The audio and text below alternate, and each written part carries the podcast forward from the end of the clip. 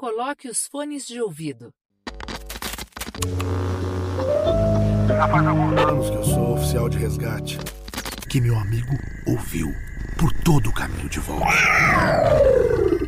Se alguém tiver contato com o duplo e comigo ao mesmo tempo, coisas muito ruins acontecem.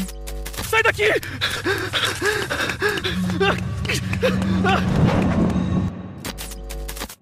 Paratopia Podcast Storytelling apresenta.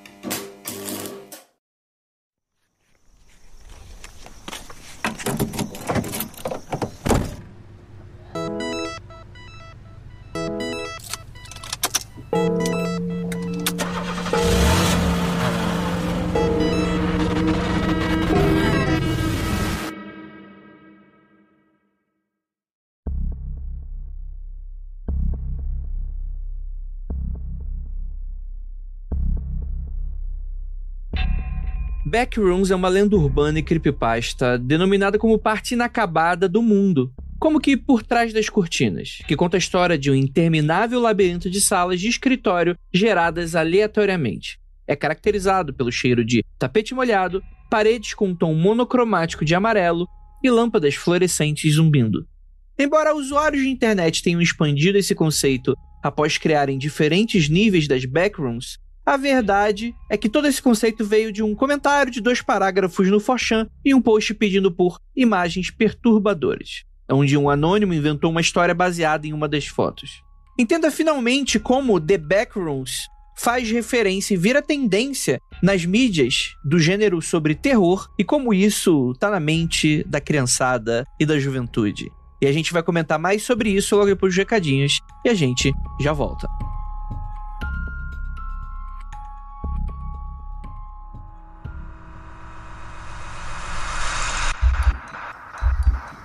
Não há nada de errado com seu áudio.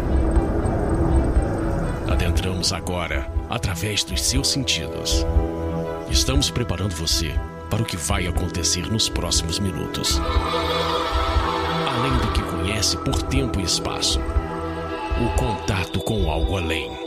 Não conte para ninguém e nunca olhe para trás, pois este é Mundo Freak Confidencial.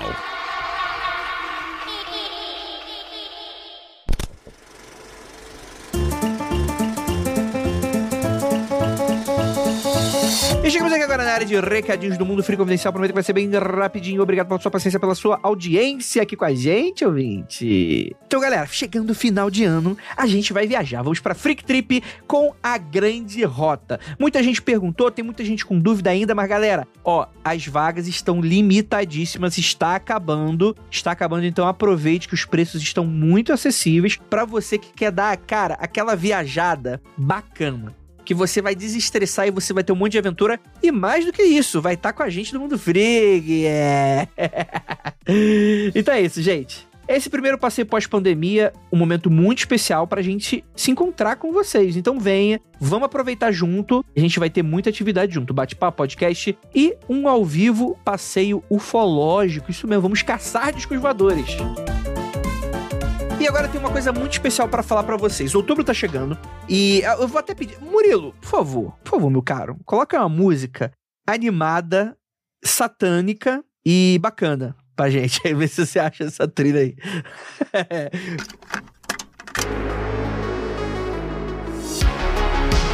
Vamos lá, vamos lá, vamos lá, galera. Outubro tá chegando e vocês já sabem que a gente vai ter o nosso especial de outubro. A gente é mega atrasado aqui na produção, mas eu acho que vai sair. Vai, vai dar tudo certo, etc e tal, tá? Mas como a gente perguntou na vez passada, algumas pessoas, poxa, responderam positivamente com a gente. A gente vai fazer um teste esse ano e a gente gostaria muito de convidá-los a ajudar a gente a produzir o próximo storytelling. A gente tá testando um monte de coisa nova. Esse talvez vai ser o, o mais caro que a gente vai ter até aqui. Não é caro proibitivo, tá, gente? Tipo assim, independente do que acontecer, ele vai sair sem problema nenhum, né? Mas a gente vai ter próxima parada Inferno, por Paratopia Podcast Storytelling, nossa produtora. Quem não sabe, tá dando mole. Paratopia é nossa produtora de podcast, que o Mundo Freak sai por ela, né? Sai todos os projetinhos aí que a gente tá sempre falando por aqui, né? Além, é claro, dois especiais. E a gente vai abrir um financiamento coletivo, um catarse, rapidinho, ó, aquele VaptVupt de 30 dias, não vai ser o clássico dos 60 dias, só pra gente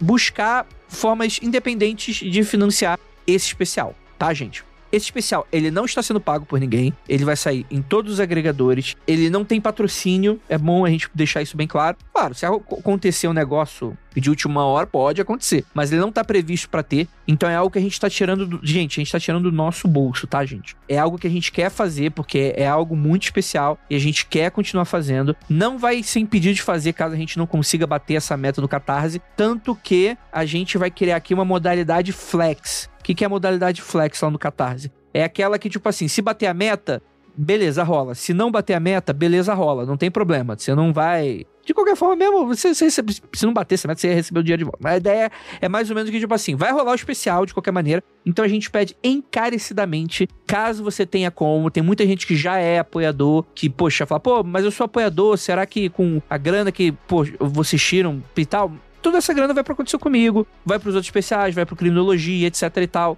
né? Para deixar bem claro aí para o nosso ouvinte como que a produção de podcast, ela é barata, mas não é barata como as pessoas geralmente pensam, né? Então é só por isso mesmo. Então deixa eu apresentar um pouco da história para vocês. O Catarse ainda não tá no ar, tá bom? A gente deve abrir ele dia 1 de outubro, então marquem aí na agenda. A gente vai fazer todo aquele auê nas redes sociais e no, no episódio da semana, tá bom, gente? E ele vai durar até o dia 2 de outubro, finalizando aí 30 dias e pouquinho, tá bom? A gente ainda tá estudando quanto que seria o valor dessa meta. Não é uma meta caríssima, tem projetos muito maiores, assim, no Catarse, né? Ser uma meta um pouquinho menor. Então, deixa eu falar um pouquinho da história.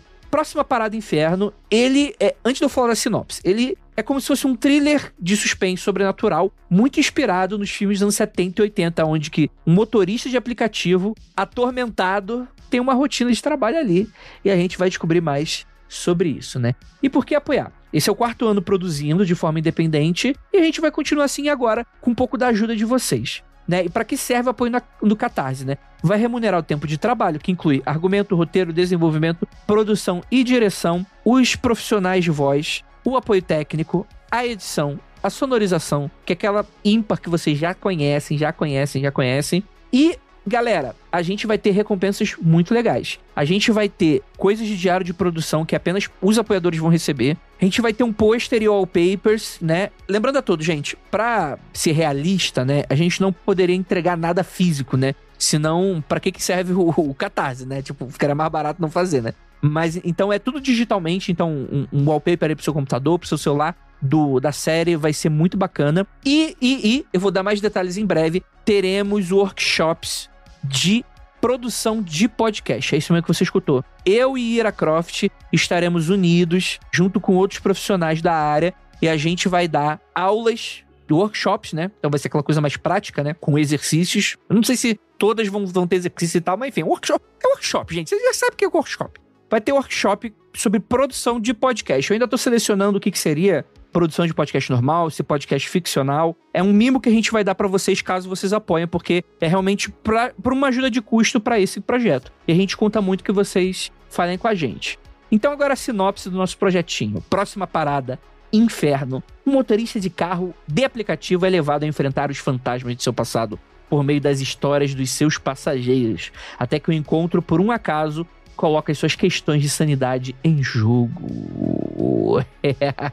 galera. Ó, vai ser um trailer muito bacana, com bastante ação. Vai ser um pouquinho diferente do que a gente tá fazendo até aqui. E, cara, vai ter um elemento sobrenatural que eu acho que vocês vão gostar muito. E que vai estar tá ali presente durante toda a trama. E que vai ser. É que é a nossa cara, né, gente? Tem que ter esquisitice. Tem que ter a satanagem, né? Não à toa também, outubro vai ser um mês marcado com vários temas capirotásticos Lembrando, antes de qualquer coisa, gente, no Catarse, dia 1 a gente só tá anunciando por enquanto e tal, em breve nas redes sociais, a gente vai deixar pôster, a gente vai deixar um monte de coisa bacana para vocês sentirem um pouco daquela respira, hum, tem uma coisa no forno e eu quero um pedaço maior. Aí o Catarse vai servir para ti, né? Ou então, se você só quiser que o forno, né, pagar o gás no forno também, é, vai ser de grande ajuda. Então acho que é isso, gente. Vamos pros anúncios de quarentena. Anúncio de quarentena.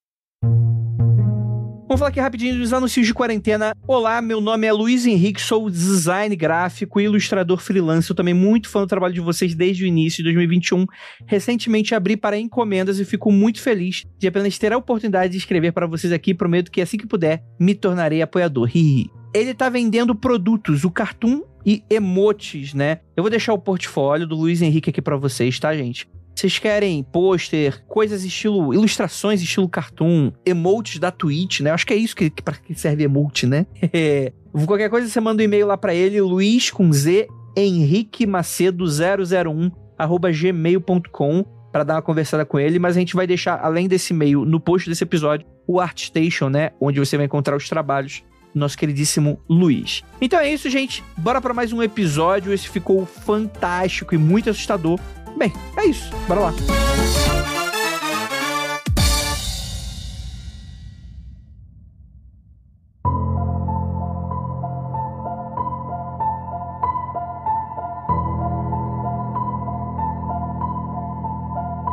Longos dias e belas noites, queridos ouvintes. Está começando mais um Mundo Freak Confidencial. E hoje vocês vão pro outro lado da cortina. Vamos descobrir, afinal de contas, o que, que acontece nos bastidores da realidade. Eu sou Andrei Fernandes e para me ajudar aqui temos uma equipe de peso. Vai começar nossa queridíssima Débora Cabral. E aí, tudo bem? Olá, tudo bom? Tudo bem? Não sei o que falar hoje aqui, porque essa pauta me dá medo. Você tá nervosa, Débora? É óbvio. 20 anos, 20 anos sendo amiga, é normal, é tipo normal. não é, não, é, é, dá medo, assim, eu vejo os vídeos e eu já fico meio com, entendeu, o cagaço chega, então é uma pauta que me dá um pouco de ansiedade. Entendi, entendi. Você está receosa Tô. de gravar essa pauta? Hum, bastante. E temos aqui nossa queridíssima, olha, ex-pauteira, porque todo pauteiro é ex-pauteiro. porque não tem uma pauteira. Nossa queridíssima Shade. E aí, tudo bem? Olá, pessoas. Tudo bem. Então tá bom, tá, tá, tá tudo resumido hoje. tá todo mundo monossilábico. Tá tudo bem, mas eu quero só ver o podcast. São dois, gente, dois horas de conteúdo aqui, hein? Quero só ver. Até começar a pausa, depois a gente. Beleza, beleza. E temos aqui também, vindo novamente, o Bom Filho a Casa Torna, nosso queridíssimo Daniel Pires. Já tô quase consagrando você como participante fixo aqui desse podcast, né, Daniel? Longos dias e belas noites, eu vou roubar esse seu negócio. Eu vou roubar, eu falei que eu vou roubar esse, esse jargão seu, porque você não, não, não patenteia ele, eu vou pegar ele para mim. Brincadeira, André. Obrigado pelo convite novamente. Amei. A gente falou sobre jogos de terror no último episódio. O meu Twitter bombou depois que você postou. É uma coisa engraçada porque eu não uso muito Twitter. Eu até pensei em tornar meu Twitter mais de 18. Mas aí agora, como tá vindo bastante gente, aí agora eu tô pensando em fazer um, né, postar o meu. Eita, Lele. Né? Mas é isso, muito obrigado pelo convite. Falar de backrooms. Imagina, encantando toda aquela criançada no TikTok em uma rede social e na outra encantando só os mais de 18. É, isso. é verdade, então, é verdade. Numa, numa, numa eu sou só para baixinhos, fazer ritual para crianças, né? Para possuir boneca e tudo. É o Batman da vida real. E na outra é empreendedorismo, né? É empreendedorismo. Muito obrigado pelo convite. Isso aí, isso aí. E pela primeira vez aqui no Mundo Freak, um convite, primeiro de muitos outros. Nosso queridíssimo Lucas Maia, lá do Refúgio Cult. E aí, meu velho, tudo bem? E aí, galera? Como é, que, como é que vocês são chamados ou vocês chamam a comunidade? Freaks? São os freaks? Como é que é? O que a gente chama? A gente chama de pessoas muito legais. Andrei Zex. Aqueles, né? Não, é, é, é, são os freaks, né? São os freaks e tal, mas o, freak do bem, né? Que tem os freaks do mal também. Os freaks do mal. É, os freak. É, os freak é, é tipo, medicada, ela é ótima, né? Tipo assim. Tô ligado. exatamente, exatamente. Ah, obrigada, Lucas. Obrigada. Medicada, eu sou ótima mesmo. Tô, é, eu também, Debs, eu também. Mas, assim, prazer inenarrável. Eu já conheço o podcast de vocês há um tempão. E para mim foi. Fiquei super feliz, assim, quando recebi o convite. Ainda mais de um assunto que eu gosto pra caramba e que tá super, né? Já tem um tempinho, né? A gente tava falando assim, não é algo tão novo e tal, mas que gera muita, muito conteúdo, na real, né? Perfeito, perfeito, perfeito. E agora, gente? Tem um assunto aqui que eu vou falar para vocês que é a primeira vez eu não entendi o que estava acontecendo. Mas é muito comum, porque bati nos 30 um muro se criou na minha frente. eu não consigo olhar mais pra frente, eu só consigo olhar para trás agora. E aí eu começo a falar, pô, na bom é na minha época. né? Eu até tento pra dar umas entradas e tal. Mas aí eu comecei a ver esse tipo de conteúdo e falei, cara, qual é dessa parada aí? E aí eu descobri que existe toda uma lore envolvida. E provavelmente o ouvinte que tá escutando isso agora, assim como eu, é um ouvinte que muito provavelmente talvez não esteja tão por dentro do que tá rolando aí né, nas questões de creepypasta, memética e tal. Mas, cara, eu sou muito fascinado por esse assunto de creepypasta, né? Que são essas lendas de internet, né? E assim, tá na cara que são projetos de ficções bastante orgânicos e tal, mas que são bem interessantes no ponto de vista de que a galera gosta muito e gosta muito de compartilhar. E eu acho isso muito fascinante, né? Que não é um lugar onde você precisa de uma grande produtora, uma grande distribuidora, você precisa passar no cinema, você precisa ter o um quadrinho. Não, é uma parada que acontece de maneira muito orgânica, né? As pessoas vão criando e vão acrescentando, né? Então eu conheci o Backrooms como o que que é, gente? O Backrooms é um tipo de mitologia da internet, né? O que fala sobre quando você vai para uma outra dimensão da nossa realidade. E aí, por favor, me corrija se eu estiver errado, foi mais ou menos isso que eu entendi. No qual é como se fosse realmente. A analogia que se faz é como se fosse realmente os bastidores da, da, da realidade, né? Então mistura muito daqueles conceitos como liminal spaces, né? Aqueles locais vazios, né?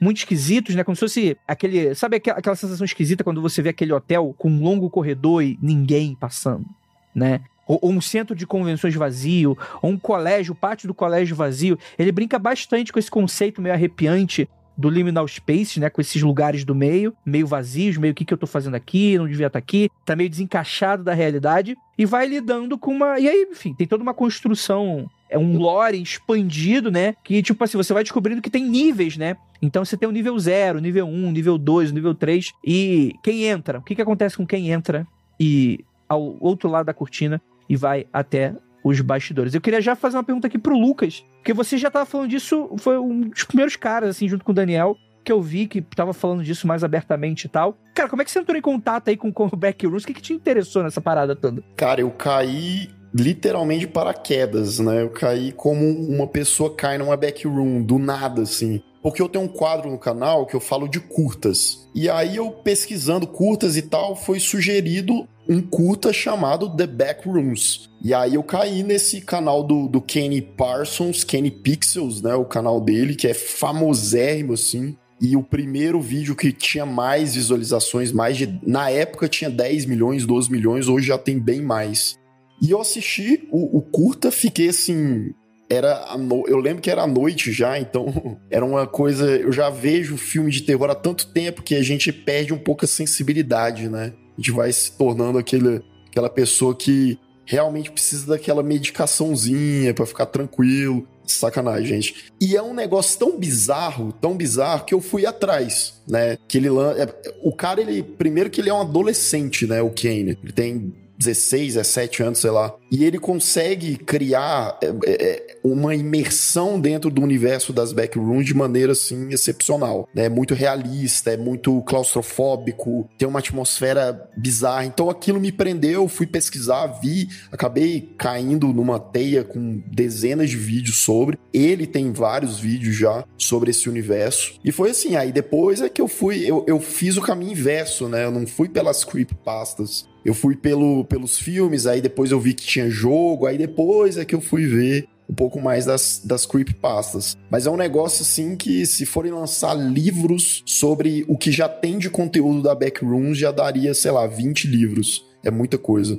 Então, as backrooms é uma coisa que eu gosto muito de universo paralelo, né? Eu cheguei na backroom porque uma galera começou a pedir para mim falar sobre o universo paralelo de backrooms. Então eu já entrei em backrooms pensando que era o universo paralelo. Eu falei assim: ah, é um Sete Além, é um Silent Hill, né? E eu adoro isso. Porque assim, eu já fui para alguns universos paralelos, estava falando de lugar vazio. Eu lembro que uma vez. Vocês lembram daquela, da, daquelas videolocadoras que chamava Blockbuster?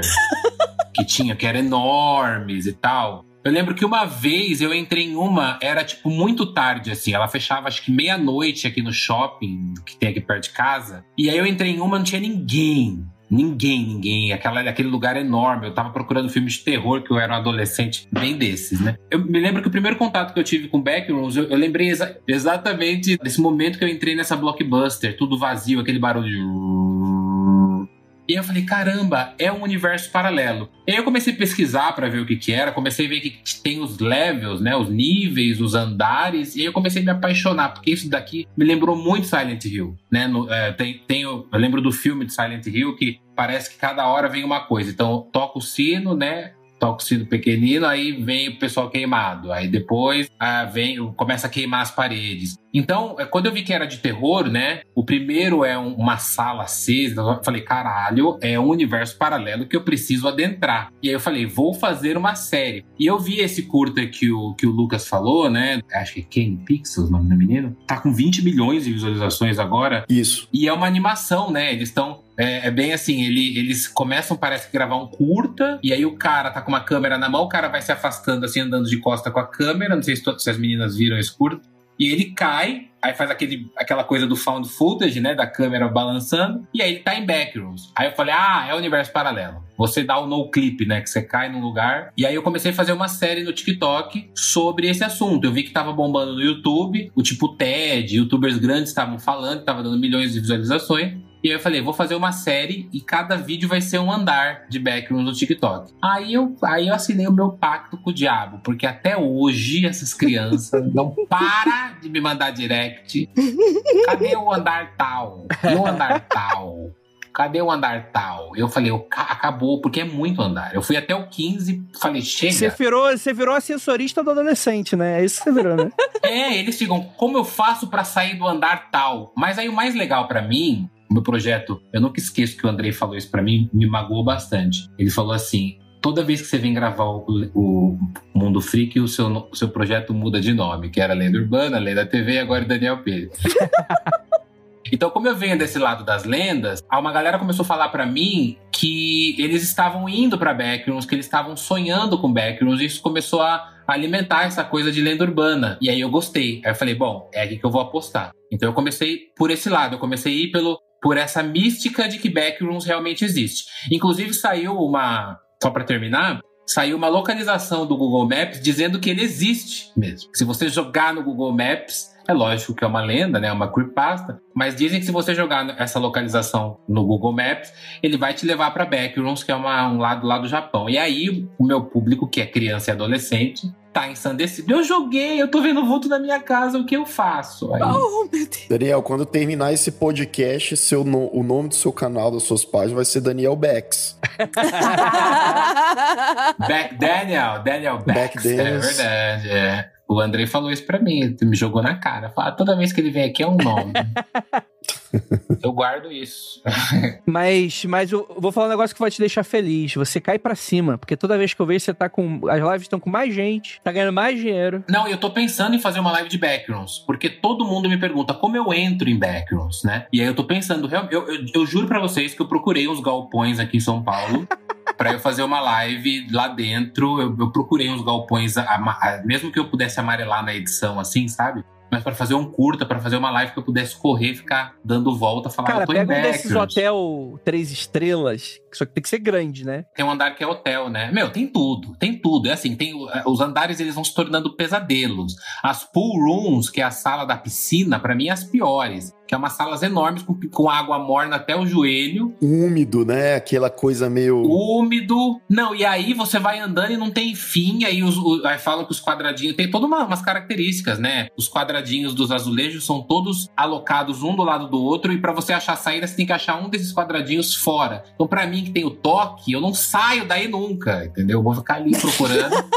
e aí enrugando o dedo do pé, porque, né? Sim, sim, sim, sim. Isso realmente é muito doido, porque é até às vezes um conceito difícil pra explicar pro, pro nosso ouvinte, porque assim, a gente tá lidando com material de outra realidade, outra dimensão, né? Que no caso é como se fosse uma falha na Matrix, né? Você entra, é literalmente como se fosse no código do computador, que é, são áreas que você não tem muita lógica, né? As pessoas até, os investigadores descobrem certas co- como é que sair.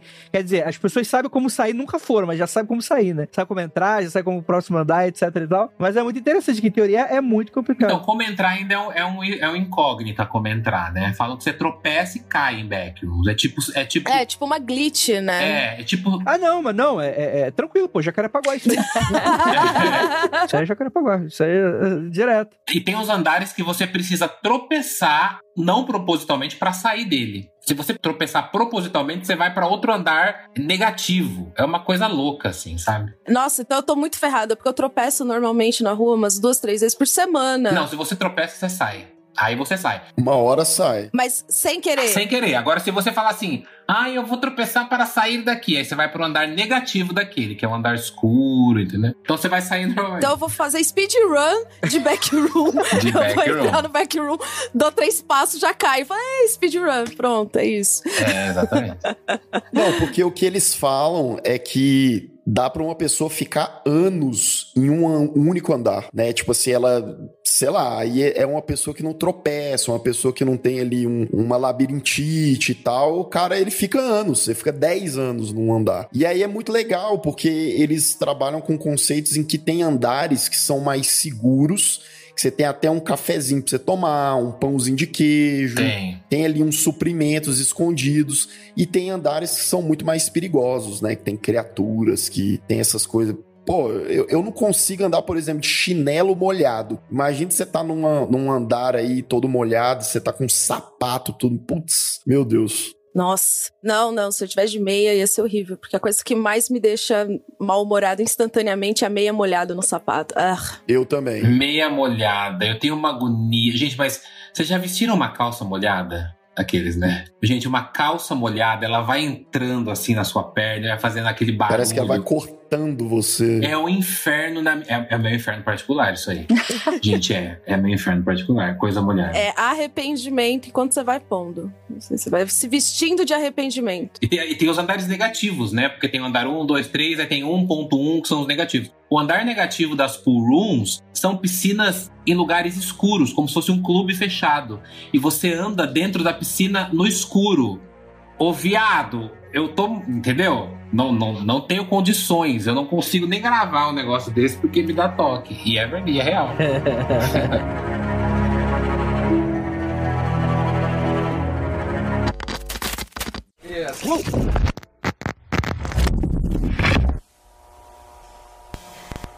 Hello?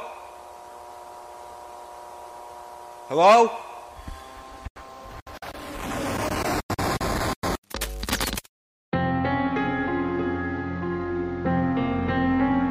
Queria perguntar, cara, Shade, eu pedi pra você entrar nessa pauta e tal. O que você fez? Você colocou Google Backrooms. O que, que rolou? O que, que você achou? Sim, eu botei exatamente isso. Google Backrooms. E aí veio aquela explicação lá falando assim: ah, é um, uma creepypasta que tem ah, o cheiro de, de carpete molhado, é, paredes amarelas e, e aquele som de. De eletricidade o tempo todo, assim, né? Aí eu fiquei, meu Deus, isso aí pra mim é, é uma agência de publicidade que é o meu maior pesadelo. é basicamente isso. Uma agência de publicidade. Que você não viu produtora de vídeo. É, mas ó, tá, tá ali, entendeu? Agência de publicidade, esses negócios de, de criação, hein? Vamos pensar fora da caixa. Olha aí. É o meu maior pesadelo. Quando eu trabalhava em agência de publicidade, tinha. A gente tinha que ficar lá à tarde, mano. Tinha um corredor ali. A gente não passava naquele corredor, não, cara. O diretor de arte corria de medo. Ele falava: Eu não fico aqui depois de tal horário pra não ficar nesse corredor escuro. Quantos publicitários morreram de tanto comer pizza depois da meia-noite naquele corredor? Você- Isso aí você não fala. E aquele elevador que abria todo dia às 5 da tarde sozinho. Nossa. Ah, falar em elevador, você sabe, você sabe onde eu achei um cenário igualzinho o primeiro andar de Backrooms? Hum. Que me mandaram uma foto. Sabe onde? Dentro do edifício Joelma, o Praça da Bandeira que pegou fogo. Eita. Caralho! Eu mandei uma foto pra um amigo meu que ele tem um portal. Aí eu falei assim: ele, ele tem um portal de- de São Paulo, de coisas antigas de São Paulo. Eu falei assim: você não conhece algum lugar assim? Ele falou assim: cara, tem um andar inteiro vazio no Joelma, assim. Só que você não entra. Não, você só não entra se te pegarem, né? É. Tem isso também. Você entra, mas nunca mais sai, né? Não, eu tô assustado aqui, eu queria. Agora eu tô curioso. Vocês são publicitários aqui? Quem é publicitário? Não, credo. Je- Não, Jesus, não. Eu, eu Eu não. Eu sou rádio e TV. A Debs falou, a Debs é. Não, não. Não, eu, trabalhei, eu trabalhei, mas não, não, não sou, não, não bebo dessa fonte, Deus me livre. A, a Debs é ex, é ex-publicitária. Já, já, falo logo, expõe logo, exposed aqui no peito de todo mundo. Ah, não, graças a Deus, graças a Deus sair dessa aí. Não, minha mulher é publicitária e mais assustador do que você ser publicitário é. Não existe coisa. É domingo, 11 horas da noite, pessoal te mandando job. Pelo amor de Deus. É, tri- é uma vida triste, cara. Job! É uma vida triste. É, não, eu trabalhei em agência de publicidade, mas sou formada em jornalismo e depois me formei em TI. Então agora eu sou uma. Não sou. Caramba! Ah, Olha garoto só. de programa? Não, graças a Deus. eu Não me põe. Não sei programar. Graças a Deus, não sei programar. eu sou a garota de testes, porque eu faço testes, então é isso. Mas. Boa. Ah, então você faz a teste da Backroom. Isso. Isso. Ah. É a galera que veste aquelas roupas. No, no Kenny Pixels lá no canal dele, ele, ele tem uma série de vídeos, né? É, aquelas roupas amarelas de. É, umas roupão na amarelona, e os caras vão testando lá. É bem legal. Seria eu, no caso.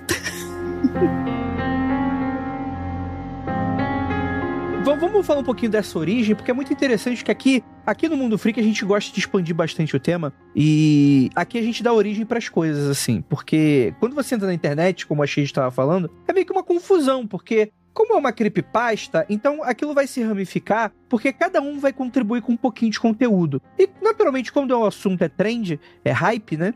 Então quer dizer que você tem cada vez mais pessoas interessadas em mais conteúdo, em novidade. Então existe uma demanda reprimida, então você acha que essa história vai aparecendo, né? Vão sendo criadas, etc e tal. Só que no fundo, no fundo, já é uma parada hoje já bem estabelecida, mas a gente, né, quando tu para pra analisar, é, tenta mergulhar nisso, você fala, cara, de onde que isso nasceu? E é óbvio que nasceu no Forchan, né? Que é onde nascem as coisas que prestam e que não prestam também, né?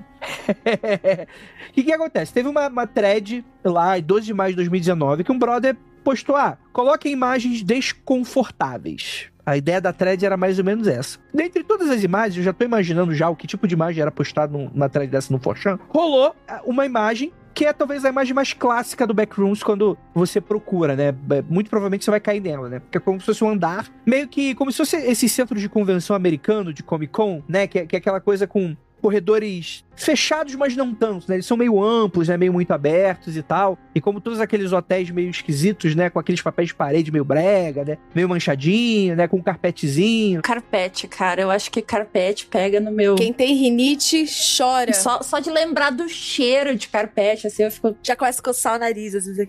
Ui.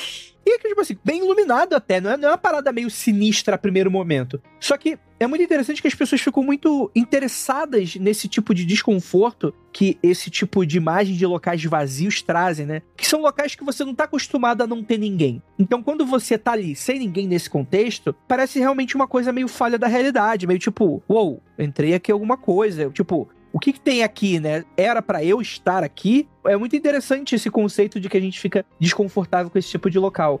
E, em teoria, a mitologia. O pessoal ficou bastante encafifado com essa imagem e começou a se criar a mitologia a partir daí, né? Então, antes de ser backrooms, era no clip, como o próprio Daniel tava falando aqui, né? De, de- do termo, né? O no clip, em uma tradução muito tosca, seria quando você joga um jogo em 3D, joga um jogo em 3D, você tem aquelas áreas que são inacessíveis, né? Quer dizer, o desenvolvedor, ele planejou a fase do jogo só pra você ir até uma certa parte, aí você tem as paredes que delimitam coisas, e às vezes dá, dá uns bugs assim, que você força o personagem aí e acabar atravessando a parede ou algo nesse sentido, e parece que você vai pro outro lado, meio que com bug mesmo, né? Tem muita gente, inclusive, que faz os speedruns, né? Que muitas vezes usam desses subterfúgios para tentar zerar o jogo mais rápido, né? Então, eles acabam atravessando um lugar que não era para atravessar naquele momento do jogo, por causa, é, explorando algum bug, e vão pelo outro lado da fase e acaba caindo no final do jogo, por exemplo. A Backrooms funcionaria mais ou menos nesse aspecto. Então, é muito interessante como dá para ver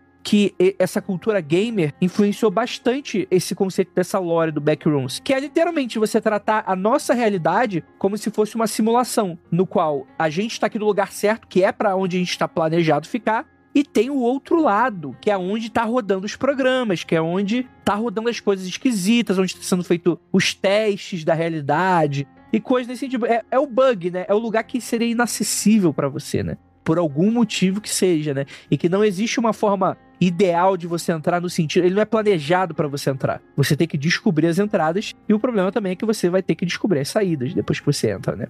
Então, expandindo isso, você tem a questão dos andares, né? Então, cada andar tem uma coisa contextual, né? Então, a, o andar número 1, um, né? O número 0, né? Tipo, não sei exatamente como é que funciona. Você teria esse andar que parece esse hotel, né? É, o, esse dessa imagem é o zero. É o zero mesmo. É o andar zero, que é esse que parece um, um escritório vazio amarelado, né? Que você tava falando. Isso, isso. E sabe isso, uma isso. coisa que eu me lembrei rapidinho? Quando eu trabalhava no Estadão, no jornal Estado de São Paulo aqui, a redação dele era um backroom. Porque eu trabalhava de madrugada, às vezes, para fazer futebol, e na hora que todo mundo ia embora, ficava todo aqueles computadores vazios, aquele monte de corredor, né? Porque eram as baias jornalísticas, uma de frente para outra. E, cara, era backroom perfeito. Inclusive, eu tenho uma foto, depois se quiser eu te mostro, que uma vez acabou a força e tinha gerador. E ficou só os, os computadores ligados com todo mundo trabalhando. Mais backroom do que isso, impossível, assim, sabe? E era muito grande, muito grande. Assim. Eu tive uma pare- parecida aí quando eu tava trabalhando de madrugada também, mas não como jornalista, né? O meu andar tinha algumas pessoas, mas tinha andares que não tinha ninguém.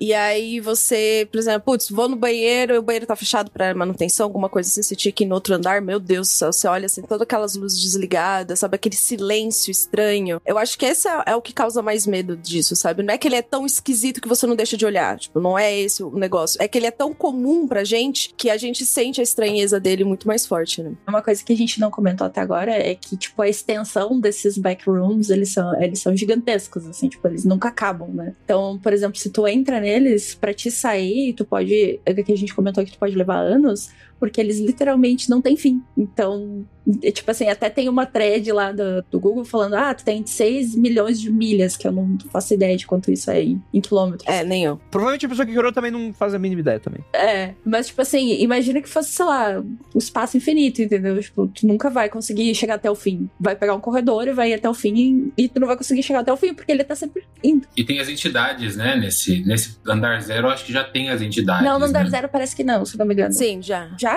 É, eu acho que tem. Já. Eu falei errado no meu vídeo. No andar zero tem. Meu, eles, assim, eles pegam todos os detalhes. Eu falei que não tinha entidade, que era um andar seguro, mas tem. Eu acho que tem um que chama Party Goers, que é um, um fulião, que é tipo um. que anda com um balãozinho. E ele é engraçado que ele é todo desenhado como se fosse, sei lá, desenho pixelizado mesmo, sabe? De jogo antigo. E aí é umas coisas meio bizarras, que ele, ele devora as pessoas que estão lá, os visitantes de backrooms, que se divertem. Então, se você se divertir, o fulião, que é o fulião, devora você. Entendeu? Então tem umas coisas meio loucas, assim. É um it ao contrário, né? O pessoal tava falando no, nos- no bate-papo aqui que teve um evento recentemente que era como se fosse uma backroom, né? tipo, a galera, você chega no evento, não tem ninguém, é vazio, é um espaço gigantesco. O maior evento de backroom da América Latina. Cara, você tem moradores no back. Eles serão moradores ou eles moram em outros lugares e acabam acessando backrooms por algum motivo? Isso já foi explicado, Lucas? Eu acho que é a galera que tá lá há muito tempo. É tipo assim, o cara tá lá há sete anos, ele acabou fazendo residência lá, entendeu? Tipo, preciso me ajeitar aqui. Eu vi, eu tava pesquisando e tal, na época que eu fiz o, o vídeo, que a galera, por exemplo, cai num, num andar melhorzinho, mais seguro, e aí eles fazem base lá, fazem acampamento, e aí fala que quando a pessoa cai num, num desses andares pode dar de cara com esse pessoal, né? Então, assim, e, é- e é muito legal porque na internet tem listas. O pessoal fez um guia, né? Fez um almanaque ali. De tipo assim, ah, o nível 0 é médio. Ah, o nível 12 é extremamente perigoso. Ah, o nível tal é médio. Então é, é uma galera que. Porque eu acho que não existe muito isso da pessoa poder entrar e sair o tempo todo. É uma galera que tá presa mesmo, assim. Mas eu fico imaginando que talvez possa existir, porque tudo que a gente fala aqui de serão moradores, né? Não serão exatamente moradores, né? São criaturas, né? São seres que ficam vagando, né? E aí eu, eu gostei muito dessa tua explicação, Lucas, porque realmente faz algum sentido, né? A pessoa tá lá tanto tempo que ela foi. O bug foi afetando ela, né? Ela foi endoidando e ao mesmo tempo a parada foi acontecendo com ela. Como ela não tem os parâmetros da realidade, né? Às vezes a falta de parâmetros foi transformando, bestializando, de certa maneira, alguma parada assim, né? Mas é muito interessante mesmo, né? A gente teria esse nível zero, que seria o The Lobby. Ou tutorial leve, que é o nível descrito na foto original dos backrooms, apresentando todas as características mais conhecidas da creepypasta. Então, como a gente tava falando, o carpete mofado e tal, eu já descrevi mais ou menos, né? Uma das entidades que o pessoal criou, né, os usuários do, do, do Forchan, de fóruns, das redes sociais, eles descrevem os rounds, né? Rounds seriam aqueles mastins, né? Uma tradução meio porquinha minha, cães, né? Cães de caça, algo nesse sentido, né? Que são descritos como seres humanoides desfigurados, bastante maníacos, né? Que outra característica desse nível é uma zona no clip que pode tirar alguém dessa realidade. Então, tipo assim, vocês podem me contradizer. Mas pelo que eu entendi, você sempre começa pelo nível zero. Você não, não cai no nível 99. Do nível zero, você sempre vai cair ali quando você entra na backrooms, né? E ali talvez seja uma porta de entrada e uma porta de saída. Cara, onde eu vi parece que não é muito segmentado. Não. O cara ele pode cair direto no nível 39, sei lá, entendeu? Eu não sei o da sequência, por que que eles têm uma sequência, né? 0, 1, 2, 3. Eu acho que é só pra gente que tá consumindo o conteúdo ter um norte, mas pode ser aleatório mesmo. O que eu vi foi que, sim, todo mundo passa pelo level zero. Aí depois você desbanca pra qualquer um. Inclusive, você pode voltar pro zero. Eu entendi isso. Eu tinha visto isso também. O zero, que é o, o lobby, né? Que é essa, essa lugar amarelado, é o primeiro que todo mundo passa. E aí você fica no mínimo sete dias lá. é, no mínimo três dias, desculpa, e no máximo sete. E aí parece que tem os, os rounds, que são os cães de caça, que são pessoas humanoides que também caçam, né? Andando de quatro. E tem é, aquelas maquininhas de comida. E você tá fora do tempo, então você não sente sono e você não sente fome todo o tempo. Então você pode comer porque você quer comer. Você pode não encontrar nenhuma entidade porque é muito grande. Você pode não encontrar nenhuma pessoa. E tem comunidades, tipo The Walking Dead, que você encontra uma galera que se uniu. Ah, estamos aqui, somos um grupo. E nesse The Lobby, eu estudei, viu, gente? Eu, eu li bastante na Olha Wikipedia. só. E aí, nesse The Lobby, tem um- os adoradores dos Party Goers, que são grupos de visitantes que se perderam, ficam juntos, comem juntos, transam, brincadeira, comem juntos e tem tipo um- uma água de amêndoa, um óleo de amêndoa, É, água de amêndoa. água de amêndoa que tá em todos os lugares, que ele te fortalece, te faz manter a sanidade pra sair de backrooms. Pronto, terminei de ler. Brincadeira, não tô lendo não, mas, mas era mais ou menos isso. Mas pelo que eu li, todo mundo passa pelo The Lobby, que é o saguão, né, o primeiro. É, não ter sono é. Não ter sono, né? Isso daí já. já agora a minha suspensão de descrença foi pro espaço. Como assim eu não vou ter sono? Como não ter sono, é. é. Eu aposto que eu vou ter fome e sono A lá. minha suspensão de descrença caiu aí. É óbvio que eu vou ter sono. Cara, agora esse negócio de água de amêndoa, eu acho que isso é uma grande conspiração pra venderem um produto de água de amêndoa, tá É ligado? um mup, né? Vou começar a vender tipo mup. Pode ser. Tem um andar que ele fica pingando. Aí você tem que colocar a boca embaixo pra pegar, porque ele vem de muito alto. Óleo de amêndoa. Eu acho que talvez o nome óleo de amêndoa seja porque pode ser outra coisa e a galera tá com vergonha, né? E aí o pessoal dá o nome de óleo de amêndoa pra deixar a galera tranquila, né? Já pensaram nisso? Olha aí. Leite de burro, né? Leite de burra. Quem falou isso? Leite de burra. Eu lembro da dona Florinda vindo com a boca suja. Eu vim agradecer o presentinho. tá, seu Madruga. Desculpa. É, isso aí. Leite mula manca, né? É, na verdade eu tinha falado que era leite de burro, né? Mas tudo bem. Você entendeu do jeito mais PG-13, então tá tudo bem. É que eu lembrei do Chaves. Tem um episódio do Leite de burra no Chaves. Sim, sim, sim, sim.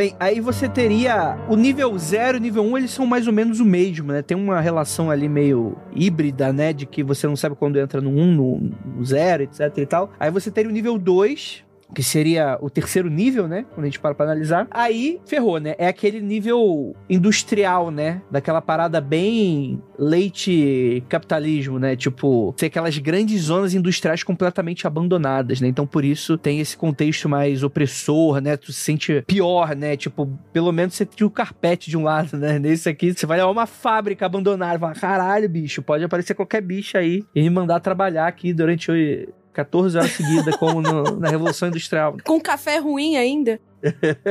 Mas o, te- acho que é o corredor 2, que é, tipo, são os corredores, né, industriais, assim. E esse, pra mim, é o que me pegou mais quando eu comecei a ler tudo, porque, ah, ambiente aberto, escritório meio vazio.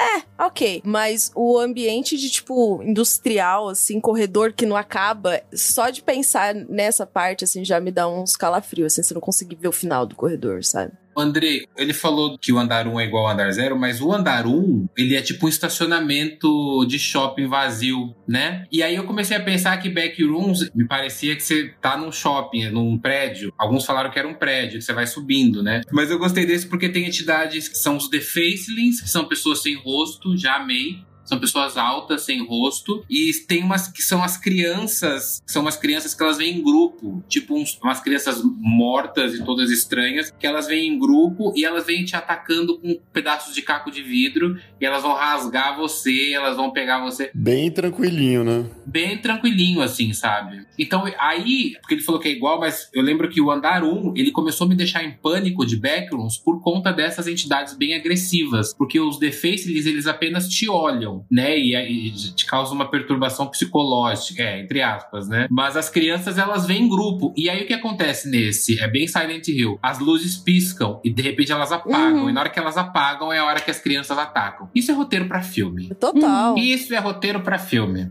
Total, total, total. É, tanto é que fala, né, que as luzes ficam, que elas apagam a qualquer momento, elas vão ficar, tipo, segundos ou dias apagadas, você não tem como saber. Isso, isso. E aí é a hora que você tem que se esconder, porque você só ouve as crianças vindo em grupo pra te esfaquear, pra te rasgar com um pedaço de caco de vidro que elas acharem. E aí nas piscadas que você consegue vê-las. Então dá umas piscadas, você vê as crianças todas.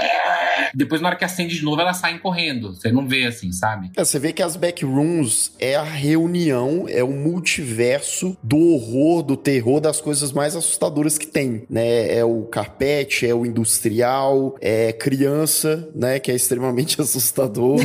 Só faltou véi pelado, tem que ter véi pelado. Gente, velho pelado. Certeza que tem velho pelado. Se não criaram, tem que botar lá. Tem que botar idosos pelados. Tem uma cena de hereditário que tem um cara pelado dentro da, da sala. Ah, o Ari Aster ama isso. O Ari Aster ama deixar a galera pelada. Sim, ele ama véi pelado. É perturbador. Eu acho que a pior cena de velho pelado é aquela do Iluminado. Tem Ah, também. sim. Tem também. A, a da banheira. Vocês assistiram o X, do Ty West, o X? Ainda não, ainda não. Mas mundo falando bem. Tem uma cena de véi pelado que vocês vão lembrar, nossa, é essa cena aqui realmente.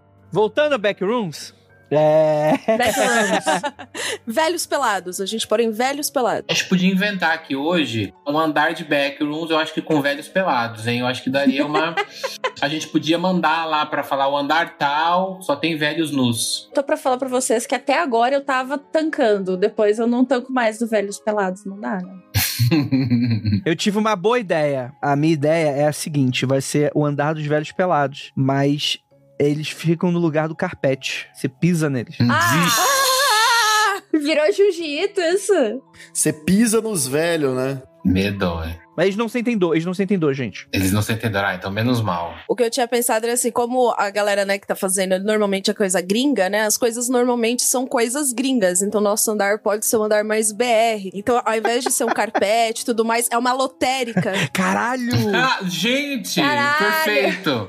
é uma lotérica gigantesca, assim. Aí quando você vai andando, andando, tem um velho pelado num canto, assim. Tipo, Nossa, perfeita a combinação. O caixa da lotérica é um velho pelado. tu vai pagar boletos, tem que pagar boletos. Depois você pagar um milhão de boletos, você sai da backroom. Tem que fazer a quina também, né? O papel de parede não é amarelo, né? O papel de parede é boleto. assim. Isso, boa, boa.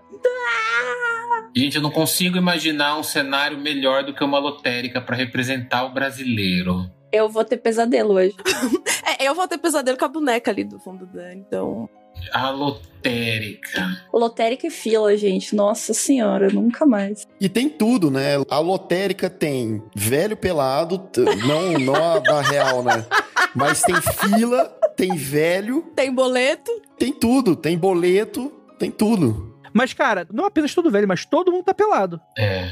O pelado é o backrooms da pessoa. Ela por dentro da roupa, ela tá pelada. A, a roupa tá em contato com ela pelado. Quanto para pra analisar isso aí? Totalmente, totalmente. Meu Deus, ela tá pelada. As pessoas estão peladas o tempo todo. Eu tô pelado agora. Eu tô pelado agora. E, e tem os backrooms dos naturistas, que quando eles vão se sentar, eles botam uma toalhinha. Você já sabe, lembra disso? Eu Sim. achava o máximo. Quando eles vão sentar, eles botavam uma toalhinha. Mas, mas não tá pelado?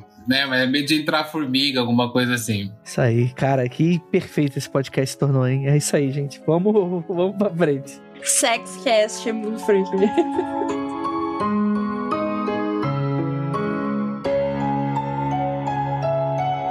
mas eu- acho que é meio que isso, assim, porque o que gira em torno do Backrooms é muito sobre essa lore expandida, né? Dos tipos de andar, né? E de como você sai deles, né? Porque tem um caminho que você pode fazer, né? O que que define pra você sair, hein, Lucas? Tipo, entrei agora, fudeu, como é que eu saio? Você sabe isso? Cara, a gente tava falando, né? Tem o lance de ser muito ocasionalmente, né? Tipo assim, de repente, pô, tô cansado, já andei aqui seis horas em círculo, vou encostar nessa parede amarela nojenta aqui, mofada atrás. Aí o cara pega e sai da backroom. Ou então ele tropeça. Eu Acho que é uma coisa por acaso, não tem muito uma, uma regra, sabe? Acho que da mesma forma que as pessoas acabam entrando por acaso, elas precisam sair de uma maneira muito ocasional. Não sei se tem uma chave pra isso, sabe? É que tem umas instruções, né? Que o pessoal costuma fazer, né? Do tipo, um- tentar fazer um passo a passo, né? Que aí você precisa fazer certa coisa no andar tal, e aí você vai chegar no andar tal, e aí, com sorte. E se você falhar, você reseta, você volta. Cara, é, é muito gamificado, né? O Backrooms, né? Muito doido isso. É, é total gamificado. É total. Não, eu vi que em cada andar tem vários tipos de saída e vários tipos de entrada. É uma teia. Por exemplo, tem o que você tropeça nas pool rooms, tem o que você tem que entrar numa piscina. Isso é muito bizarro. Que ela, aqui é o teto do lugar e aqui é a água. Então você tem que entrar e mergulhar nessa piscina que já A tá. piscina tá no teto, né? E a água não cai. É isso, seria isso, né? Não no teto, é é uma sala cheia. Ah. É uma sala cheia. Aqui é o teto, então a piscina tá até aqui. Então você vai entrar e aí tem algum lugar ali que você afunda e aí você vai pro próximo andar. E o próximo andar é chama talassofobia, que eu lembro que era isso. Que é pra quem tem medo de mar. Então você tá dentro de uma casa que tá embaixo do fundo do mar. É umas coisas assim.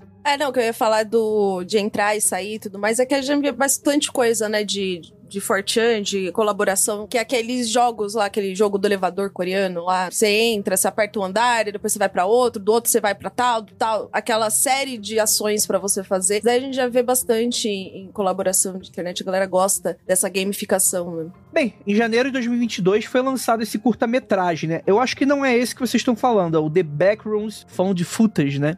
Found footage, é. Esse é o primeiro. Eu acho ele muito interessante porque me apresentaram isso quando eu tava fazendo live, né? A gente faz live lá na Twitch, vendo vídeos assustadores, etc e tal. O pessoal, pô, André, reage a isso aqui. E eu achei meio nonsense, porque eu não tava sabendo nada de Backrooms, foi uma parada que eu conheci esse ano. Aí eu vi assim, era uma parada tipo, parecia. É um found footage, né? Então a pessoa tá andando nesses corredores do hotel, né? Desse nível que parece o hotel. E aí é interessante porque parece aquelas, aqueles descansos de tela dos anos 90 do Windows. Vocês já viram? Nossa, Andrei, eu super ia falar isso.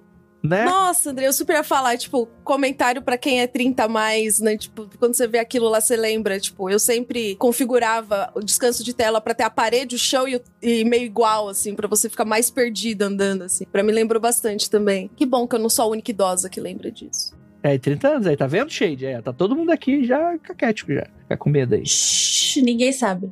Porém vestida, porém vestida. Eu sou mais novinho, tenho 24, sou novinho. Olha aí. Ah, então pra, pra você, a gente tá. Tô brincando, porra. Ah, pensei que a barba envelhecia. Eu acreditei, você tá conservado. Não, achei que vocês iam falar, porra, é Eu mesmo. ri com respeito. Ri com respeito. Não, eu já passei dos 30 também, gente. Ah, é? Ah, que, que bom, que bacana.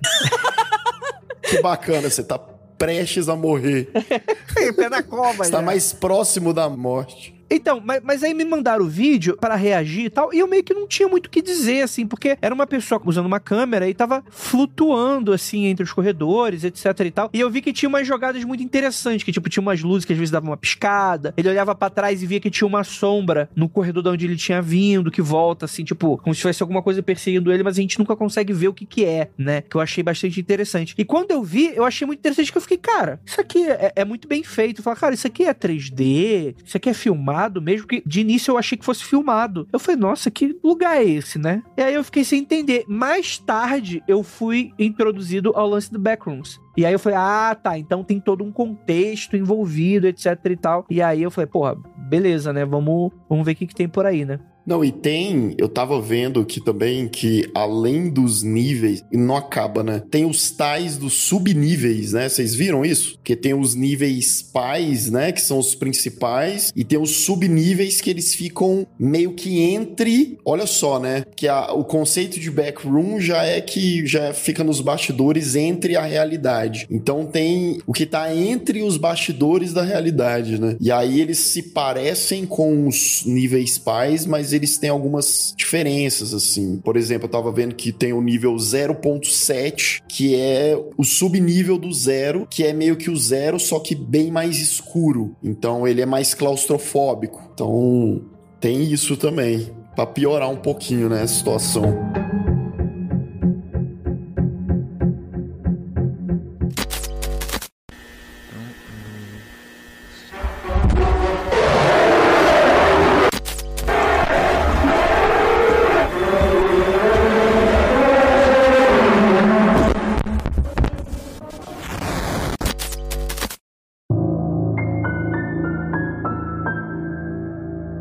Seriam esses níveis negativos, ô Daniel? Não, então, é aquele das pool rooms que eu falei, as salas piscinas, né? Eles são por exemplo, tem o nível principal, então, por exemplo, o nível das pool rooms, que é uma. Um, tem umas escadas, aí aparece uma. Ah, tipo, é um hotel de luxo. Imagina esses hotéis que a gente vê árabe, sabe? Aqueles vídeos do Instagram. Tem uma moça bem bonita que levanta da cama, aí ela pula assim da cama e o quarto dela tá cheio de água. Tipo, ai, tô dentro da piscina, tomando café. É tipo assim. Então é, é um lugar assim. Aí falam que os, se você entrar no lugar errado, nas pool rooms, por exemplo, né? É, tem as piscinas, aí tem uma hora que tem uma escadaria. Imagina uma escadaria que vai descendo em caracol, e aí chega uma hora que tem uma, uma piscina e a escadaria não para de descer e vai ficando escuro. E aí dizem que se você entrar nessa água escura, você vai para um subnível. Então eu imagino como deve ser. Você acho que chega um momento que você vai com água, água, água, depois acaba a água, você cai ah, e cai no nível negativo. Daniel, você hum. sabe o que é essa água escura?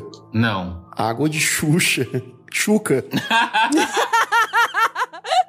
Só essa observação aqui. Aí você cai no, no, no nível negativo. E aí é o mesmo nível das pool rooms com piscina que você. Só que escuro. Então quer dizer, lembra do Mario que tinha. Que Mario? Lembra do Mario Bros? eu sempre faço isso. Eu quero perguntar que Mario. Que você entrava no mar, tinha a terra do chocolate, aí depois tinha uma terra do chocolate derretido. Era uma coisa. Então nos backrooms é assim: tem o nível das piscinas e tem o nível da piscina escura. Tem o nível da a casa da, da Hello Kitty, por exemplo, né? Que criaram, que é um apartamento todo rosa, né? E aí você entra lá e tem a, a Kitty, na verdade. É, na verdade, não é a, é a, casa da Hello Kitty, é a casa da Kitty. Só que tem várias Hello Kitties. A Kitty é uma entidade tipo Slenderman que fica te olhando fica te observando. E aí tem o nível negativo, que é um nível que tem uma boneca preta, toda preta, uma boneca tipo uma sombra, que ela fica te olhando e ela fica correndo atrás de você para te desmembrar, né? Que é o nível negativo da casa da Kit. Então tem a Candy Room. Eu gosto muito de, de níveis que parecem. Tem o nível fã também, né? Que é o nível divertido, que é uma festa, tudo tem bolo, tem os partygoers, e aí você tem que divertir os partygoers para ele não destruir você. E aí tem a antítese, tem outra sala com tudo destruído que seria o nível negativo desse nível bonitinho. O nível bonitinho ele já é terror. O nível negativo é o terror em dobro, entendeu? Ah, vocês entenderam, né? Nem eu tô entendendo mais o que eu tô falando.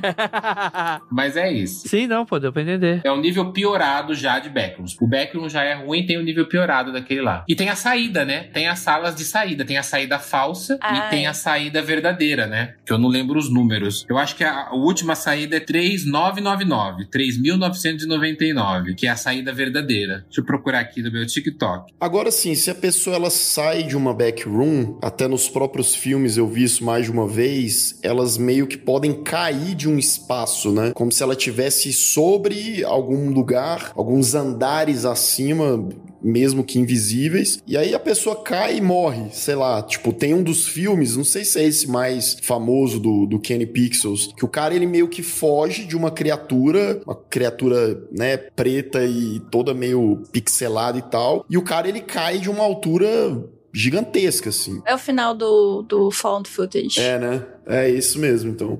Então o cara ele se livra e morre, né? No andar 4, tem uma, uma saída por uma janela que você pode pular, você abre, você olha, aí você vê todas as janelas de backrooms, como se você estivesse olhando backrooms de fora. E aí dizem que ali, se você pular, você vai ficar vagando em backrooms, tipo, no espaço, assim, sabe? Esse é o andar 4, que é, mas eu não sei se é isso que você tá falando, mas é, é o que eu vi.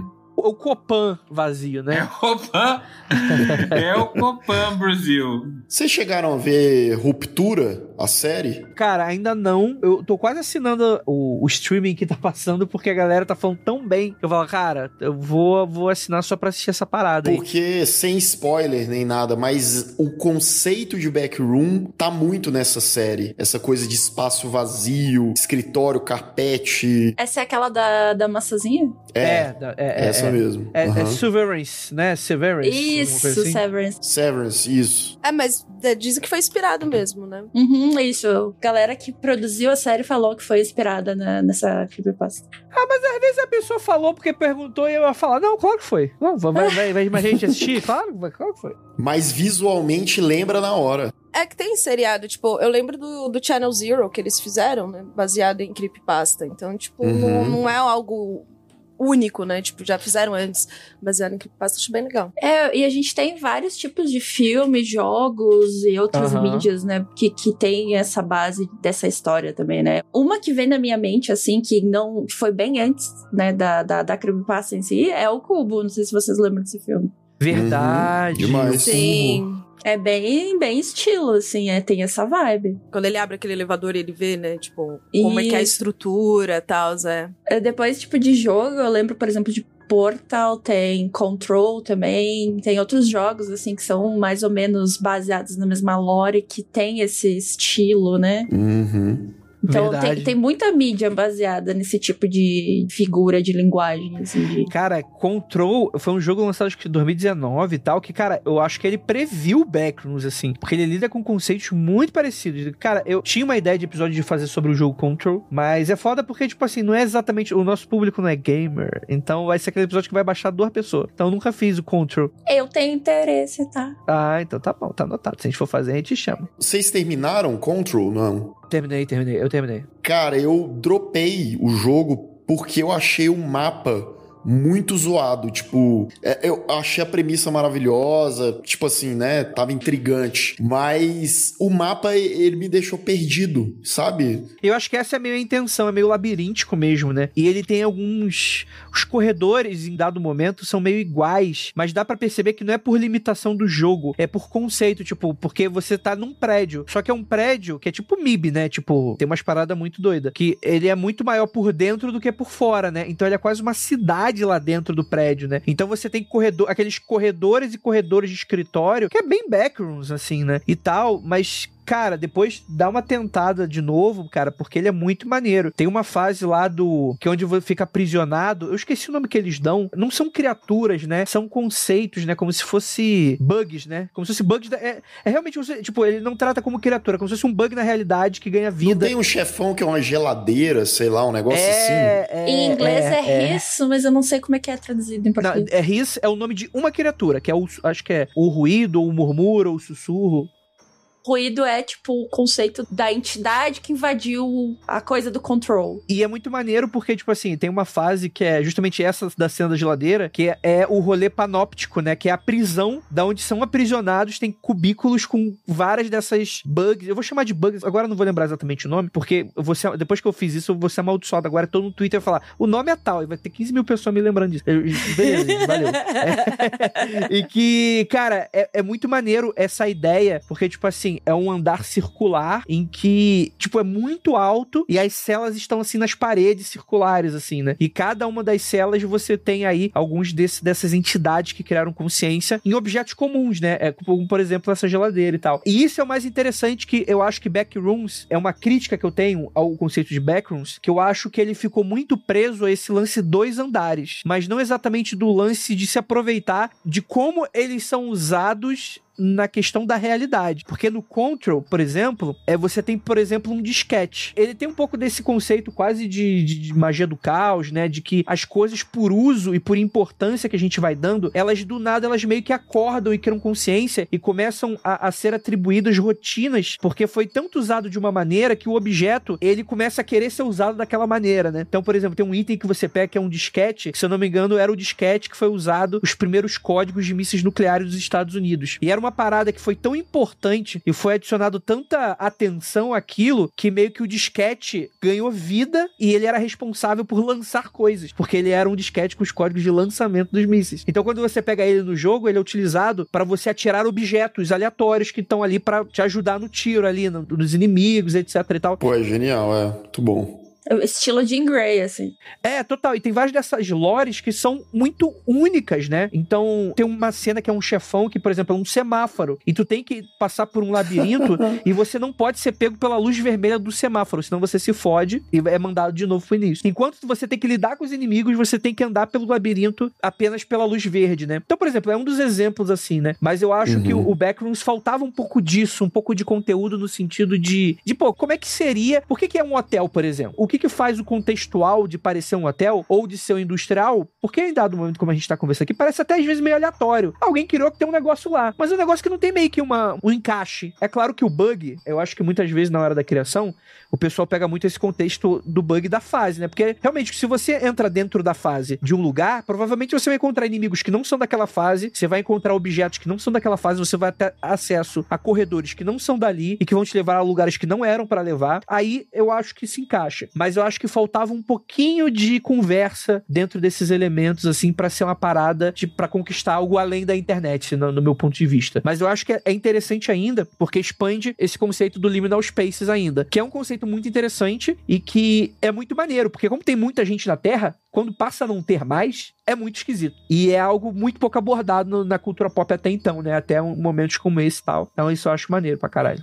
Até que isso é uma das coisas que, nessa série de curtas, né, que a gente tá falando desse, desse canal, eles falam que é uma empresa, a A-Sync, que criou, e aí eles descobriram essa, essa realidade, essa dimensão em que eles podem fazer aquilo. E é muito louco, porque eles descobriram um lugar totalmente novo, eles descobriram uma dimensão totalmente nova, e aí a ideia genial da empresa é usar para depósito. Você tem o espaço infinito, e aí você usa como depósito. Você não tá fazendo estufa, você não tá fazendo pessoas morarem lá. Acabou a poluição do planeta. Tipo, os caras só usam de depósito de lixo, mano. Aí você fala, beleza, boa, bacana. E a galera é muito inteligentona. Mas enfim, a ideia nesse curta foi isso. Aí é claro que essa é do curta em si, não das Fortran e tal. É, o lance é que eu acho que o, o conceito de Backrooms, até por ser uma creepypasta e tal, ainda é muito aberto pra todo mundo. Então todo mundo tá criando em cima e tal, o que é normal, né? Então eu acredito que, por exemplo, o conceito do canal do cara que faz os curtas, do Kenny, é mais pra esse lado da empresa. As creepypastas já se diluíram, e já tem inúmeras regras e eu já vi que tem lugares que consideram um número mais limitado de andares e tem lugares que já tá lá pra 5 mil e não sei quantos. Então é uma coisa muito aberta e talvez o que o Andrei falou, eu acho que faz sentido no lance de que quando você tem muito essa questão da quantidade, você perde um pouco essa densidade do que pode ser trabalhado no conceito. Por mais que seja uma coisa nonsense, eu acho que seja a ideia da Backrooms de não ter muita lógica, não ter muita regra, né? Ser o famoso moda caralho, assim, mas eu acho que é meio solto que a gente tá discutindo aqui e pode ter qualquer coisa, sei lá. Você pode abrir uma sala e tá a Hebe Camargo lá. Que Deus a tenha. E a lotérica, né? Com velhos. Amei a Hebe Camargo na lotérica. Diva acessível. Muito acessível ela. Diva acessi- muito acessível. Olha que linda, Maraia. Eu amo ela. Ela é acessível. Ah, eu vivo chamando o, o Oswaldo da Trecheira Violenta de diva acessível. Não sei se ele sabe que é por conta da Abby falando da Mariah.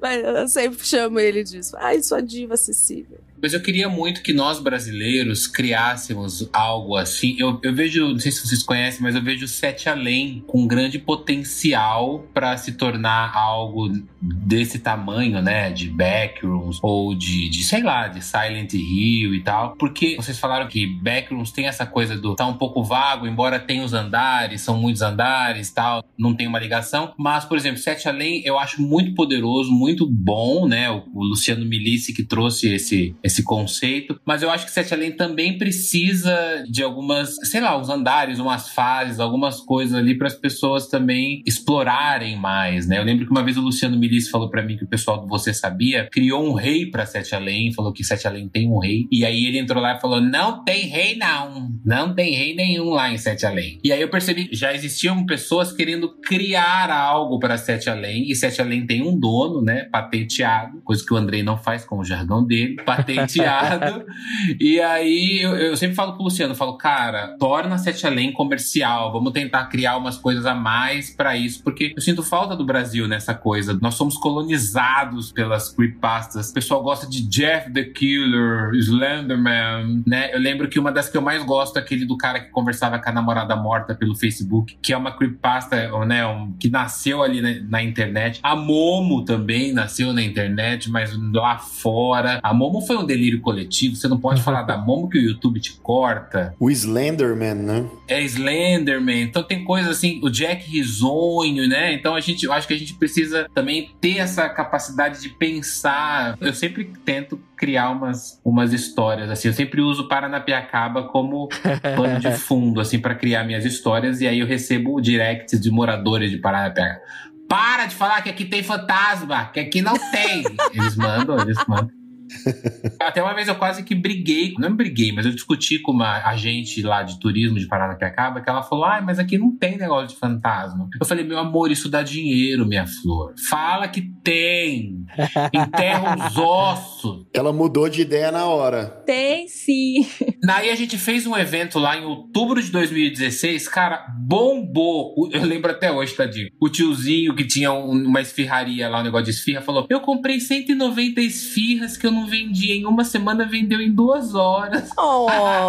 Ele ficou feliz. Olha isso. Quer que o seu comércio dê certo? Fala que tem espírito. Pois é, mas eles não querem. Existe um moralismo, existe uma coisa assim. Então eu sinto falta do Brasil. Nós temos que dormir com essa hoje. Você, ouvinte do Mundo Freak, nós aqui da mesa de debates, nós temos que criar histórias e lendas brasileiras. O Chupacabra é o maior case de sucesso. ET Bilu também gosto, mas o Chupacabra é mais, porque o Chupacabra é levado a sério. Tem o Chupacu de Goianinha, vocês já viram também? Já o Chupacu de Goianinha também, também, também, também. É. ET de Varginha. Esse eu não conheço. ET de Varginha. Mas então, eu acho que é, a gente precisa criar, porque é, lá eles criam e parece que é validado, né? Parece que a internet leva a sério. Aqui a gente cria.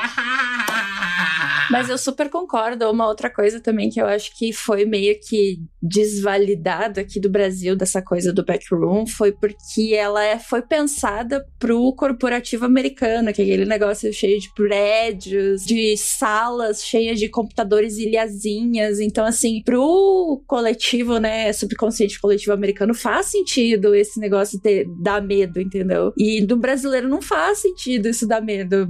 Nosso brasileiro é ter que ir no mercado, é dois homens numa moto, sabe? Então, tipo, é, tem que criar uma coisa mais nossa, assim, né? Tem que, a gente tem que adicionar o nível brasileiro da lotérica no backroom, gente. Eu tenho uma parada, mas é o seguinte. Vai. Eu não vou falar aqui no ar, não. A gente vai criar junto essa parada. Eu tenho a ideia. Oh. Ah, você tem? Então vamos. Eu tenho a ideia. Então vamos. Tá quase tudo assim, não tá pronto assim, mas eu tenho uma, umas sementes de ideia e tal. Eu vou e mando pra vocês debaixo dos panos, aí você começa a falar sobre. Pá, pá, pá, pá, pá, pá, pá, pá, pá, pá, pá. Peraí, Calcifer 3?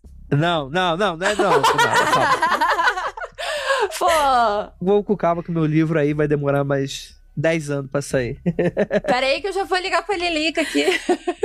Não, mas, mas cara, eu, eu gosto muito desse assunto que vocês estão trazendo, assim, realmente existe uma questão muito moralista com relação a isso. Assim, eu não tô nem falando que pela questão comercial, etc e tal, que realmente acho que é um debate interessante, mas pra, tipo, tem que tomar cuidado com a mística que você cria pra certos locais, né? Do tipo, olha, não fala sobre essas coisas. Mas, gente, tem a trilha proibida, né? Dos trilhos suspensos de Paranapiacaba. Caiu gente, cai gente direto lá. Mas a galera quer fazer. Eu sou louco pra fazer, mas eu morro de medo de altura. É Paranapiacaba, Lucas. Não sei se você já, já ouviu falar, falando do Lucas, porque o Lucas não é daqui de São Paulo. Paranapiacaba é uma vila inglesa do século XIX que fica aqui em Santo André. Eu moro em Santo André. Só que ela fica longe da cidade, mas ela faz parte de Santo André. E lá morreu muita gente durante a construção das ferrovias, né? Das estradas de ferro e tal. Aham. E tem várias lendas, como é do século XIX, uma era vitoriana, vinham muitos ingleses pra cá. É, tem uma lenda muito forte de que dizem que o Jack Stripador se refugiou aqui em Paranapiacaba, que ele era inglês. Caraca. E assim, lá desce neblina, porque ela fica na Serra do Mar, próxima à Serra do Mar, e duas horas da tarde, uma neblina que fecha. Eu fiz um vídeo, depois se vocês quiserem, tá lá no meu TikTok, esses dias. Eu fui no dia de neblina, e tem uma lenda atrás da outra, de sobrenatural. Tem o Balanço Fantasma, que os moradores disseram que já tiraram foto. Uhum. Tem a- o cemitério, que é um cemitério que eu tenho muita vontade de pegar e guardar pra mim, que é lindinho, coloridinho assim. Então, quer dizer, tem um monte de lenda sobrenatural. Desculpa a ignorância, mas é aquele tipo de cidade histórica, com lugares mais antigos. Sim, as casinhas de madeira, as casinhas de madeira, o, o trilho de trem, vagões enormes abandonados no meio do nada pra você pegar tétano, Aloca. Nossa, cenário perfeito pra isso, hein? Mas mais do que isso, né? É uma cidade que, por causa do clima e por causa da altitude, é uma cidade que muito frequentemente tem neblina muito forte. Duas horas da tarde. Duas horas da tarde, neblina na cidade inteira. Nunca gravaram um filme de terror nessa cidade, pelo amor de Deus. Eu já gravei, convidei o Andrei, mas o Andrei falou que não participava dos meus filmes de terror. que brincadeira. É porque eu sou feio, o podcaster é feio. Mas eu gravei um, o, Lucas, não, não, não filme de terror, mas eu gravei uma série chamada Mistério do Véu da Noiva. Depois eu mando pra você ver. Ah, legal, legal. Eu quis criar esse clima de que aconteceu de verdade. Que eu gravei em Found Footage, a gente falou que achou um caixão lá. Um grupo de youtubers levou um caixão branco pra casa. E aí a maldição caiu. Depois eu vou te mandar pra você ver, Lucas. As pessoas dessa cidade te amam, né, Daniel? Cara, então, quando a gente vai lá e grava, eles mandam mensagem pra mim falando: ah, podia ter chamado a gente, a gente sabe das histórias e tal. Mas tem um monte de idoso lá. Eles não gostam muito de ficar falando de fantasma. Mas, cara, é um passeio. Fora o Lucas, as meninas. Vocês já foram, meninas, para Pecaba? Não. Mas é- eu, eu ia dizer que vocês descrevendo assim a- as histórias dessa cidade parece muito a minha cidade. Eu vou mandar pra vocês.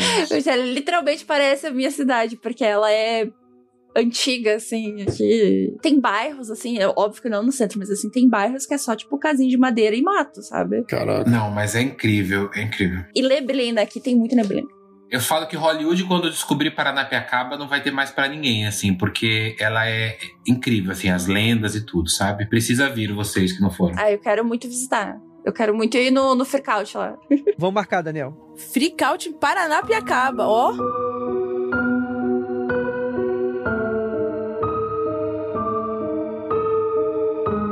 Gostaria muito de agradecer a presença de todos vocês que ficaram nesse episódio. Afinal de contas, o que vocês acharam de Backrooms? Já tinham ouvido falar? Joga no YouTube e eu vou pedir agora pros nossos convidados darem um alô. Onde é que eles são encontrados? Mensagem final, momento Jabex. Lucas Maia. E aí, meu querido? Gostou de participar? Pô, da hora demais. Fui surpreendido com essa temática linda de Backrooms. Você vê, Backrooms é tão amplo e complexo que a gente chegou a lugares que eu nunca imaginei que a gente ia chegar aqui.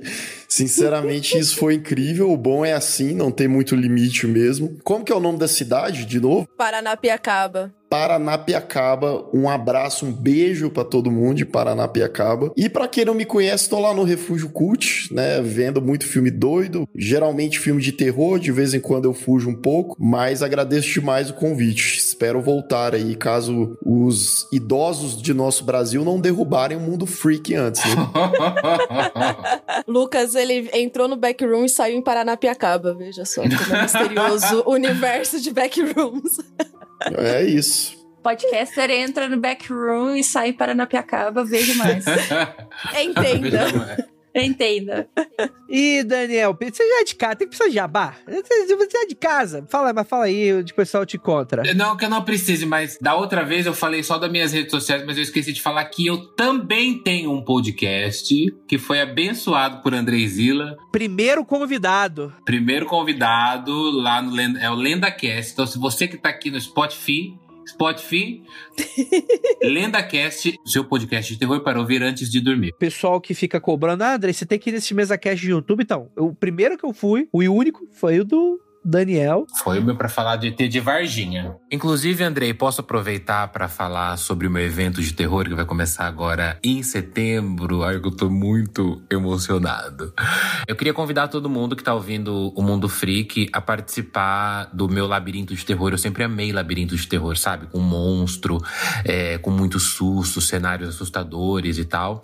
Que é aquele labirinto, aquela casa do monstro que a gente fala que você vai andando com um grupo de pessoas e tem um monte de monstro lá dentro. Então, eu, junto com o Escape Time aqui em São Paulo, no Brooklyn, eu aluguei um casarão de dois andares, assim, enorme, com vários cômodos, e a gente decorou esse casarão como um labirinto de terror. E esse ano a gente vai falar sobre medos infantis, medos que a gente tinha quando era criança, que são as bonecas, né? Bonecas e bonecos e tudo mais. Então, vai se chamar A Casa das Bonecas e vai estar em funcionamento durante todo o mês de setembro e outubro lá no Brooklyn, em São Paulo tá? A gente vai funcionar de quinta a domingo, sempre à noite, das 19 às 22. Então os ingressos já estão à venda. Quem quiser mais infos pode me chamar no meu Insta, que é @dampirislenda ou no site escapetime.com.br, escapetime.com.br. A Casa das Bonecas espera todos os ouvintes do Mundo Freak. Inclusive, se você for ouvinte do Mundo Freak e disser que, que, que vai lá na Casa das Bonecas, a gente dá um descontinho para você, tá bom?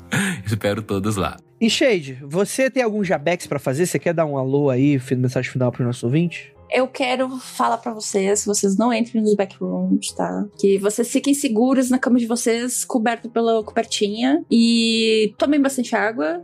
E um beijo pra Ju e um beijo pro Jaca lá na Twitch. E é isso. Perfeito, perfeito, perfeito. Não você tem jabá nenhum, não. Mas deixa a mensagem final aí só porque eu tô caridoso. Tá, que eu ia falar, não bebam água de amêndoa, isso não existe. Não vai te hidratar, você vai morrer. Não bebam, não existe isso. Não caiam na furada da água de amêndoa, ok? É, é golpe do Pix isso. Essa é a minha... Isso aí, perfeito, perfeito. Então é isso, gente. Muito obrigado pra todo mundo que ficou até aqui. E é aquilo, não olhem para trás.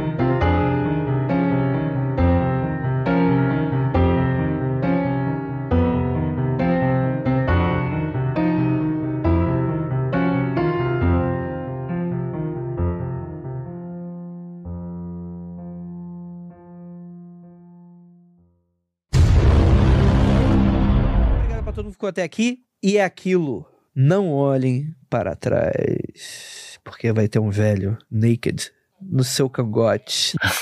Na lotérica, fazendo o jogo da quina. A Hebe, né? Vem aqui, graxinha. E a Hebe atendendo. Meu Deus do céu, gente. O que, que você veio pagar seu boleto aqui, graxinha? Vem me dar esse boleto. E a lotérica vai estar tá com neblina em Paranapiacaba. Isso! Nossa, é pra morrer do coração. Cara, vai quero abrir um parênteses e fazer uma reclamação, uma, uma, reivindicação. Parem de tratar as pessoas de 30 plus como velhos, gente. 30 plus não é velho. Claro que não, eu tenho 36.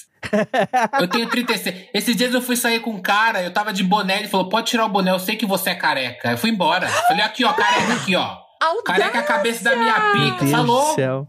Você acredita que ele falou isso? Ele falou, pode tirar, Audácia. eu sei que. Aí pra arrumar, ele falou, mas eu gosto de careca. Eu falei, eu já, eu já tava no meu carro, eu falei, eu vou embora. Aí você perguntou de qual careca você gosta, né? Tipo... É, aí eu voltei, dei uma chupadinha e fui embora. Ah, faz sentido. Cara, é, é, é, impressionante que toda vez que a gente chama o Daniel aqui, tem uma história erótica do Daniel. A gente tem que marcar um episódio só dos... mundofreak.com.br